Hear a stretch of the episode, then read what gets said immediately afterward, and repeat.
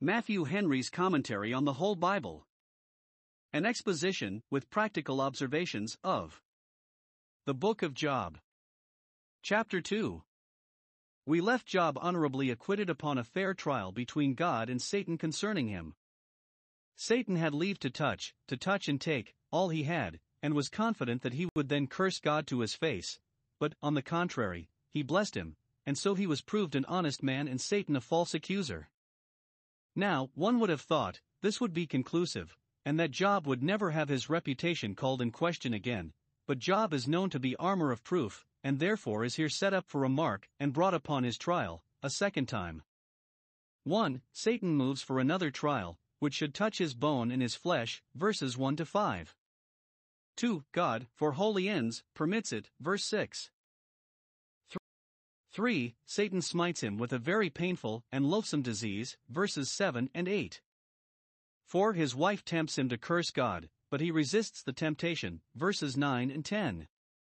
5. His friends come to condole with him and to comfort him, verses 11 to 13. And in this that good man is set forth for an example of suffering affliction and of patience. Job 2 verses 1 to 6. Satan, that sworn enemy to God and all good men, is here pushing forward his malicious prosecution of Job, whom he hated because God loved him, and did all he could to separate between him and his God, to sow discord and make mischief between them, urging God to afflict him, and then urging him to blaspheme God. One would have thought that he had enough of his former attempt upon Job, in which he was so shamefully baffled and disappointed, but malice is restless, the devil and his instruments are so. Those that calumniate good people, and accuse them falsely, will have their saying, though the evidence to the contrary be ever so plain and full, and they have been cast in the issue which they themselves have put it upon. Satan will have Job's cause called over again. The malicious, unreasonable importunity of that great persecutor of the saints is represented, Revelation 12 verse 10, by his accusing them before our God day and night, still repeating and urging that against them which has been many a time answered, so did Satan here accuse Job day after day. Here is 1. The court set, and the prosecutor, or accuser, making his appearance, verses 1 and 2, as before, chapter 1, verses 6 and 7. The angels attended God's throne and Satan among them. One would have expected him to come and confess his malice against against Job and his mistake concerning him, to cry, Peccavi, I have done wrong, for belying one whom God spoke well of, and to beg pardon, but instead of that, he comes with a further design against Job. He is asked the same question as before, Whence comest thou? And answers as before, From going to and fro in the earth, as if he had been doing no harm, though he had been abusing that good man. 2. The judge himself of counsel for the accused, and pleading for him, verse 3 Hast thou considered my servant Job better than thou didst, and art thou now at length convinced that he is a faithful servant of mine, a perfect and an upright man, for thou sayest he still holds fast his integrity? This is now added to his character, as a further achievement. Instead of letting go his religion, and cursing God, he holds it faster than ever, as that which he has now more than ordinary occasion for. He is the same in adversity that he was in prosperity, and rather better, and more hearty and lively in blessing God than ever he was, and takes root the faster for being thus shaken. See 1. How Satan is condemned for his allegations against Job. Thou movedst me against him, as an accuser, to destroy him without cause. Or, thou in vain movedst me to destroy him, for I will never do that. Good men, when they are cast down, are not destroyed. 2 Corinthians 4 verse 9. How well is it for us that neither men nor devils are to be our judges, for perhaps they would destroy us, right or wrong, but our judgment proceeds from the Lord, Lord, whose judgment never errs nor is biased. 2. How Job is commended for his constancy notwithstanding the attacks made upon him. Still he holds fast his integrity, as his weapon, and thou canst not disarm him as his treasure, and thou canst not rob him of that, nay, thy endeavors to do it make him hold it the faster. Instead of losing ground by the temptation, he gets ground. God speaks of it with wonder and pleasure, and something of triumph in the power of his own grace, still he holds fast his integrity. Thus the trial of Job's faith was found to his praise and honor, 1 Peter 1 verse 7. Constancy crowns integrity. 3 the accusation further prosecuted, verse 4. What excuse can Satan make for the failure of his former attempt? What can he say to palliate it, when he had been so very confident that he should gain his point? Why, truly, he has this to say skin for skin, and all that a man has, will he give for his life.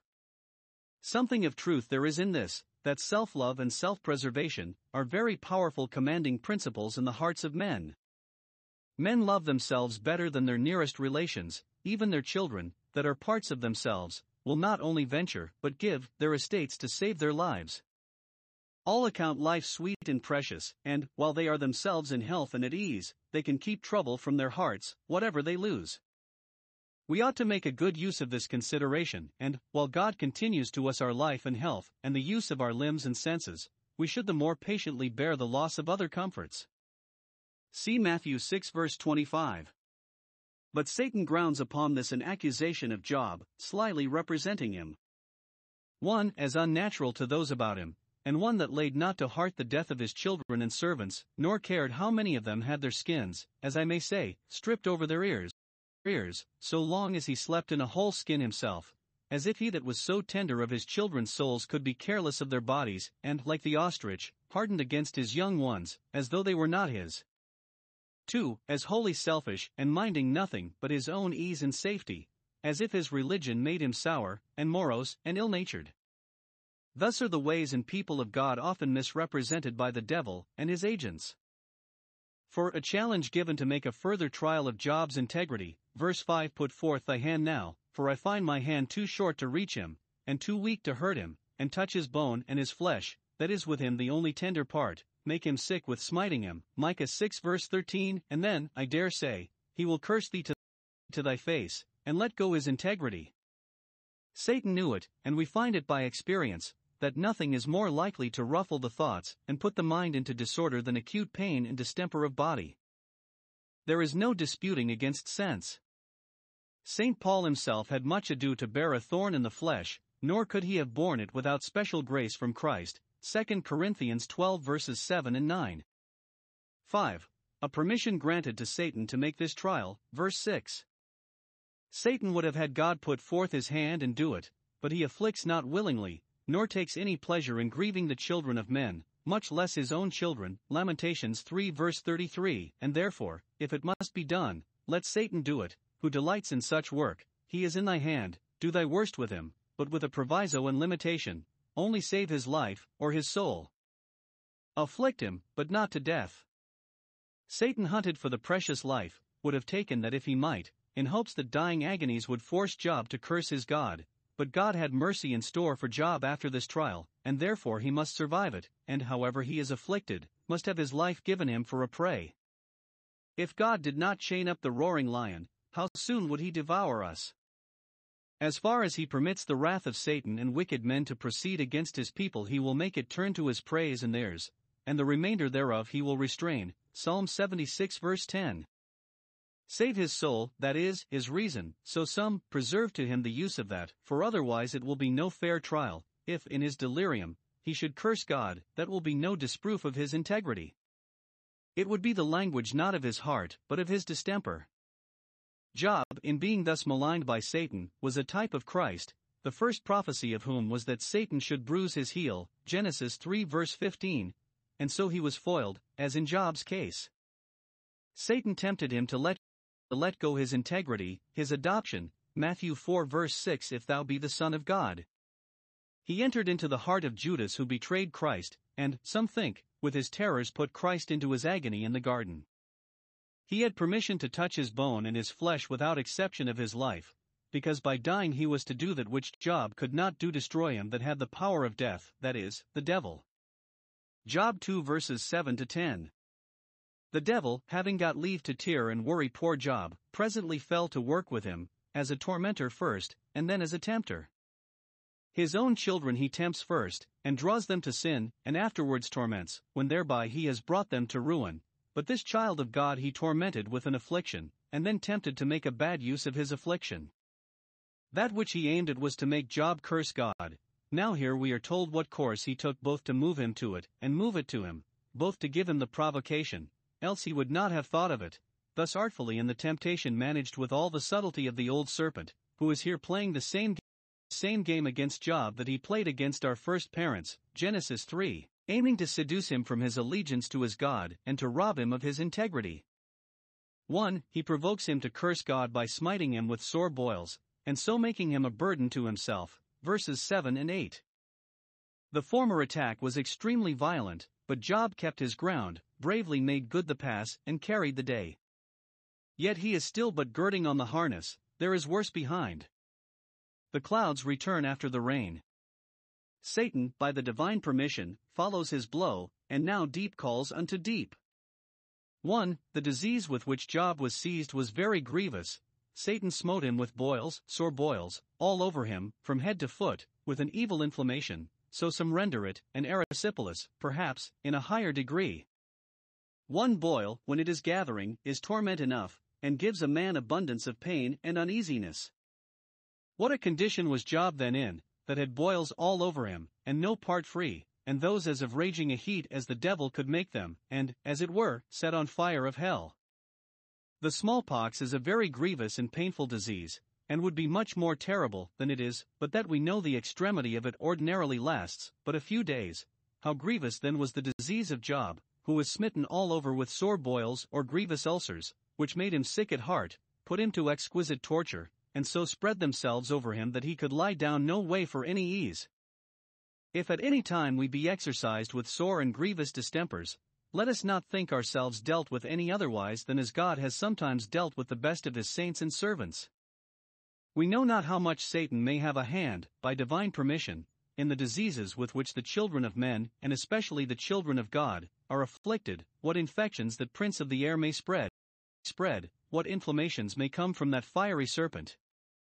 We read of one whom Satan had bound many years, Luke 13 verse 16. Should God suffer that roaring lion to have his will against any of us, how miserable would he soon make us? 2. His management of himself, in this distemper, was very strange. Verse 8. 1. Instead of healing salves, he took a potsherd, a piece of a broken pitcher, to scrape himself withal. A very sad pass this poor man had come to. When a man is sick and sore, he may bear it the better if he be well tended and carefully looked after. Many rich people have with a soft and tender hand charitably ministered to the poor in such a condition as this. Even Lazarus had some ease from the tongues of the dogs that came and licked his sores, but poor Job has no help afforded him. 1. Nothing is done to his sore but what he does himself, with his own hands. His children and servants are all dead, his wife unkind, chapter 19, verse 17. He has not wherewithal to fee a physician or surgeon, and, which is most sad of all, none of those he had formerly been kind to had so much sense of honor and gratitude as to minister to him in his distress, and lend him a hand to dress or wipe his running sores, either because the disease was loathsome and noisome or because they apprehended it to be infectious. Thus it was in the former days, as it will be in the last days, men were lovers of their own selves, unthankful, and without natural affection. 2. All that he does to his sores is to scrape them, they are not bound up with soft rags, not mollified with ointment, not washed or kept clean, no healing plasters laid on them, no opiates, no anodynes ministered to the poor patient, to alleviate the pain and compose him to rest, nor any cordials to support his spirits. All the operation is the scraping of the ulcers, which, when they had come to a head and began to die, made his body all over like a scurf, as is usual in the end of the small pox. It would have been an endless thing to dress his boils one by one, he therefore resolves thus to do it by wholesale a remedy which one would think as bad as the disease. 3. He has nothing to do this with but a potsherd, no surgeon's instrument proper for the purpose, but that which would rather rake into his wounds and add to his pain, than give him any ease. People that are sick and sore have need to be under the discipline and direction of others, for they are often, but bad managers of themselves. 2. Instead of reposing in a soft and warm bed, he sat down among the ashes. Probably he had a bed left him, for, though his fields were stripped, we do not find that his house was burnt or plundered, but he chose to sit in the ashes, either because he was weary of his bed or because he would put himself into the place and posture of a penitent, who, in token of his self abhorrence, lay in dust and ashes. Chapter 42, verse 6, Isaiah 58, verse 5, Jonah 3, verse 6. Thus did he humble himself under the mighty hand of God, and bring his mind to the meanness and poverty of his condition. He complains, chapter 7, verse 5, that his flesh was clothed with worms and clods of dust, and therefore dust to dust, ashes to ashes. If God lay him among the ashes, there he will contentedly sit down. A low spirit becomes low circumstances, and will help to reconcile us to them. The Septuagint reads it, he sat down upon a dunghill without the city, which is commonly said, in mentioning this story, but the original says no more than that he sat in the midst of the ashes, which he might do in his own house. 2. He urges him, by the persuasions of his own wife, to curse God, verse 9. The Jews, who covet much to be wise above what is written, say that Job's wife was Dinah, Jacob's daughter, so the Chaldee paraphrase. It is not likely that she was, but whoever it was, she was to him like Michal to David, a scoffer at his piety. She was spared to him, when the rest of his comforts were taken away, for this purpose, to be a troubler and tempter to him. If Satan leaves anything that he has permission to take away, it is with a design of mischief. It is his policy to send his temptations by the hand of those that are dear to us, as he tempted Adam by Eve and Christ by Peter. We must therefore carefully watch that we be not drawn to say or do a wrong thing by the influence, interest, or entreaty of any, no, not those for whose opinion and favor we have ever so great a value. Observe how strong this temptation was. 1. She banters Job for his constancy in his religion. Dost thou still retain thy integrity? Art thou so very obstinate in thy religion that nothing will cure thee of it? So tame and sheepish as thus to truckle to a God who is so far from rewarding thy services with marks of his favor that he seems to take a pleasure in making thee miserable, strips thee, and scourges thee, without any provocation given. Is this a God to be still loved and blessed and served? Dost thou not see that thy devotion's vain? What, what have thy prayers procured but woe and pain? Hast thou not yet thy interest understood? Perversely righteous and absurdly good? those painful sores and all thy losses show how heaven regards the foolish saint below. Incorrigibly pious. Can't thy God reform thy stupid virtue with his rod? Sir R. Blackmore. Thus Satan still endeavors to draw men from God, as he did our first parents, by suggesting hard thoughts of him, as one that envies the happiness and delights in the misery of his creatures, than which nothing is more false. Another artifice he uses is to drive men from their religion by loading them with scoffs and reproaches for their adherence to it. We have reason to expect it, but we are fools if we heed it.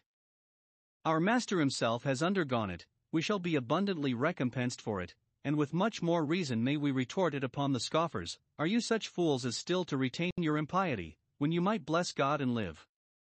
2. She urges him to renounce his religion, to blaspheme God, set him at defiance, and dare him to do his worst, curse God and die. Live no longer in dependence upon God, wait not for relief from him, but be thy own deliverer by being thy own executioner, end thy troubles by ending thy life. Better die once than be always dying thus. Thou mayest now despair of having any help from thy God, even curse him, and hang thyself. These are two of the blackest and most horrid of all Satan's temptations, and yet such as good men have sometimes been violently assaulted with. Nothing is more contrary to natural conscience than blaspheming God, nor to natural sense than self murder, therefore, the suggestion of either of these may well be suspected to come immediately from Satan. Lord, lead us not into temptation, not into such, not into any temptation, but deliver us from the evil one. 3. He bravely resists and overcomes the temptation, verse 10. He soon gave her an answer, for Satan spared him the use of his tongue, in hopes he would curse God with it, which showed his constant resolution to cleave to God, to keep his good thoughts of him, and not to let go his integrity. C. 1. How he resented the temptation. He was very indignant at having such a thing mentioned to him. What? Curse God? I abhor the thought of it. Get thee behind me, Satan. In other cases, Job reasoned with his wife with a great deal of mildness, even when she was unkind to him, chapter 19, verse 17 I entreated her for the children's sake of my own body. But, when she persuaded him to curse God, he was much displeased, Thou speakest as one of the foolish women speaketh. He does not call her a fool and an atheist, nor does he break out into any indecent expressions of his displeasure, as those who are sick and sore are apt to do, and think they may be excused, but he shows her the evil of what she said, and she spoke the language of the infidels and idolaters, who, when they are heartily bestead, fret themselves, and curse their king and their God. Isaiah 8 verse 21.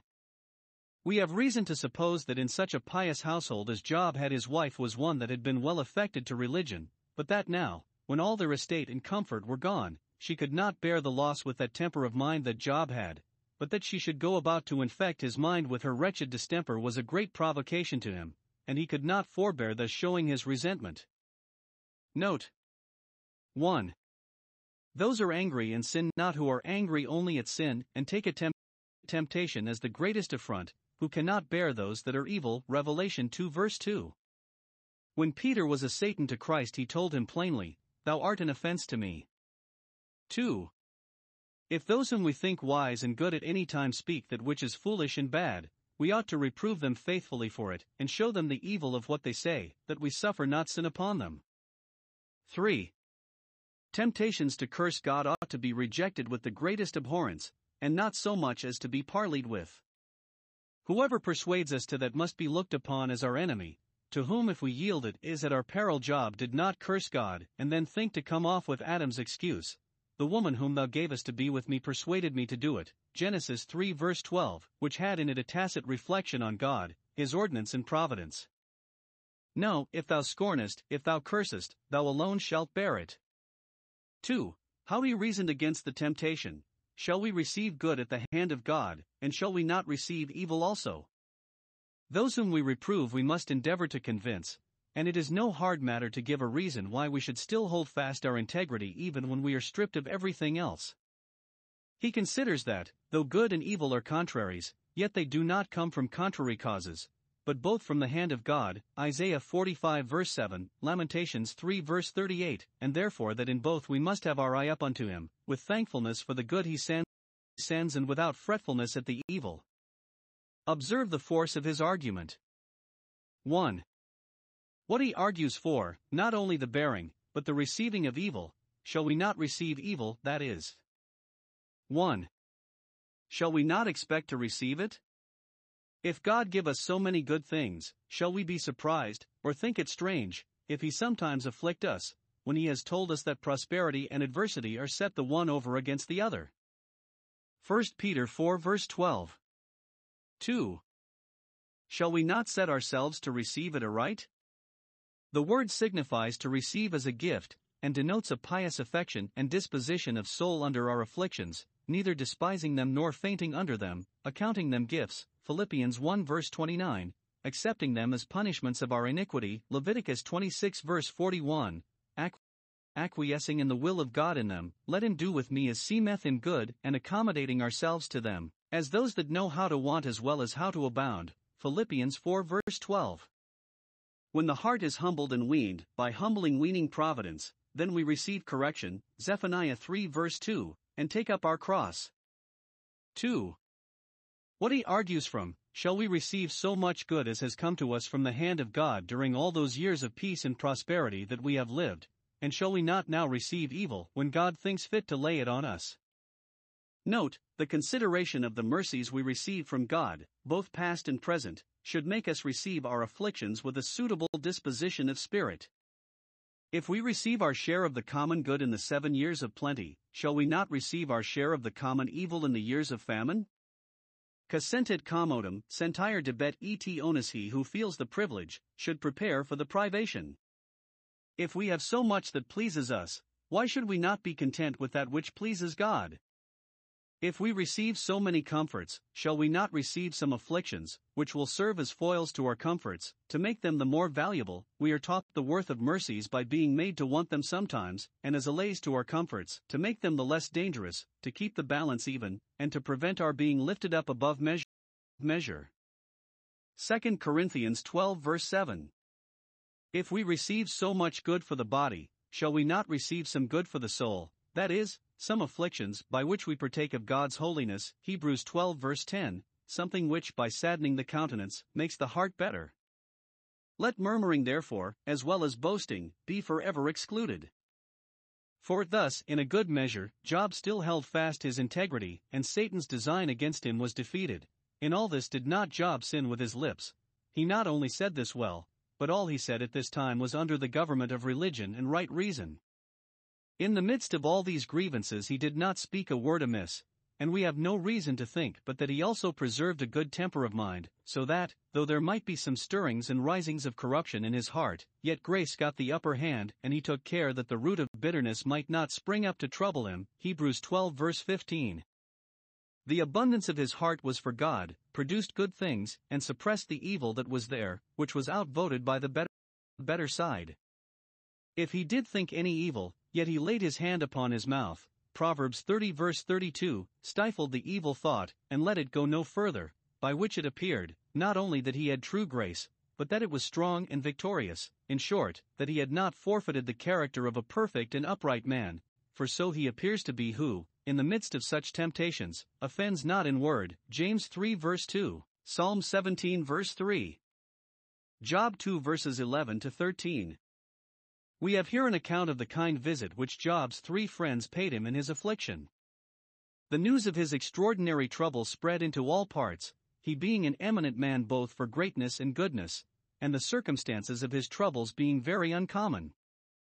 Some, who were his enemies, triumphed in his calamities, chapter 16 verse 10, chapter 19 verse 18, chapter 30 verse 1, etc. Perhaps they made ballads on him. But his friends concerned themselves for him, and endeavored to comfort him. A friend loveth at all times, and a brother is born for adversity. Three of them are here named, verse 11 Eliphaz, Bildad, and Zophar. We shall afterwards meet with a fourth, who it should seem was present at the whole conference, namely Elihu. Whether he came as a friend of Job or only as an auditor does not appear. These three are said to be his friends, his intimate acquaintance, as David and Solomon had each of them one in their court that was called the king's friend. These three were eminently wise and good men, as appears by their discourses. They were old men, very old, had a great reputation for knowledge, and much deference was paid to their judgment. Chapter 32, verse 6. It is probable that they were men of figure in their country princes, or heads of houses. Now observe. I, that Job, in his prosperity, had contracted a friendship with them. If they were his equals, yet he had not that jealousy of them if his inferiors, yet he had not that disdain of them, which was any hindrance to an intimate converse and correspondence with them. To have such friends added more to his happiness in the day of his prosperity than all the head of cattle he was master of. Much of the comfort of this life lies in acquaintance and friendship with those that are prudent and virtuous, and he that has a few such friends ought to value them highly. Job's three friends are supposed to have been all of them of the posterity of Abraham, which, for some descents, even in the families that were shut out from the covenant of peculiarity, retained some good fruits of that pious education which the father of the faithful gave to those under his charge. Eliphaz descended from Teman, the grandson of Esau, Genesis 36, 36 verse 11, Bildad, it is probable from Shuah, Abraham's son by Keturah, Genesis 25 verse 2. Zophar is thought by some to be the same with Zepho, a descendant from Esau, Genesis 26 verse 11. The preserving of so much wisdom and piety among those that were strangers to the covenants of promise was a happy presage of God's grace to the Gentiles, when the partition wall should in the latter days be taken down. Esau was rejected, yet many that came from him inherited some of the best blessings.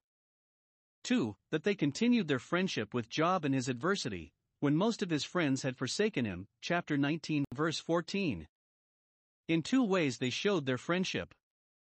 1. By the kind visit they paid him in his affliction, to mourn with him, and to comfort him. Verse 11. Probably they had been wont to visit him in his prosperity, not to hunt or hawk with him, not to dance or play at cards with him, but to entertain and edify themselves with his learned and pious converse, and now that he was in adversity, they come to share with him in his griefs, as formerly they had come to share with him in his comforts. These were wise men, whose heart was in the house of mourning. Ecclesiastes 7 verse 4. Visiting the afflicted, sick or sore, fatherless or childless, in their sorrow, is made a branch of pure religion and undefiled. James 127 and, if done from a good principle, will be abundantly recompensed shortly. Matthew 25 verse 36. 1. By visiting the sons and daughters of affliction, we may contribute to the improvement. 1. Of our own graces, for many a good lesson is to be learned from the troubles of others, we may look upon them and receive instruction, and be made wise and serious. 2. Of their comforts.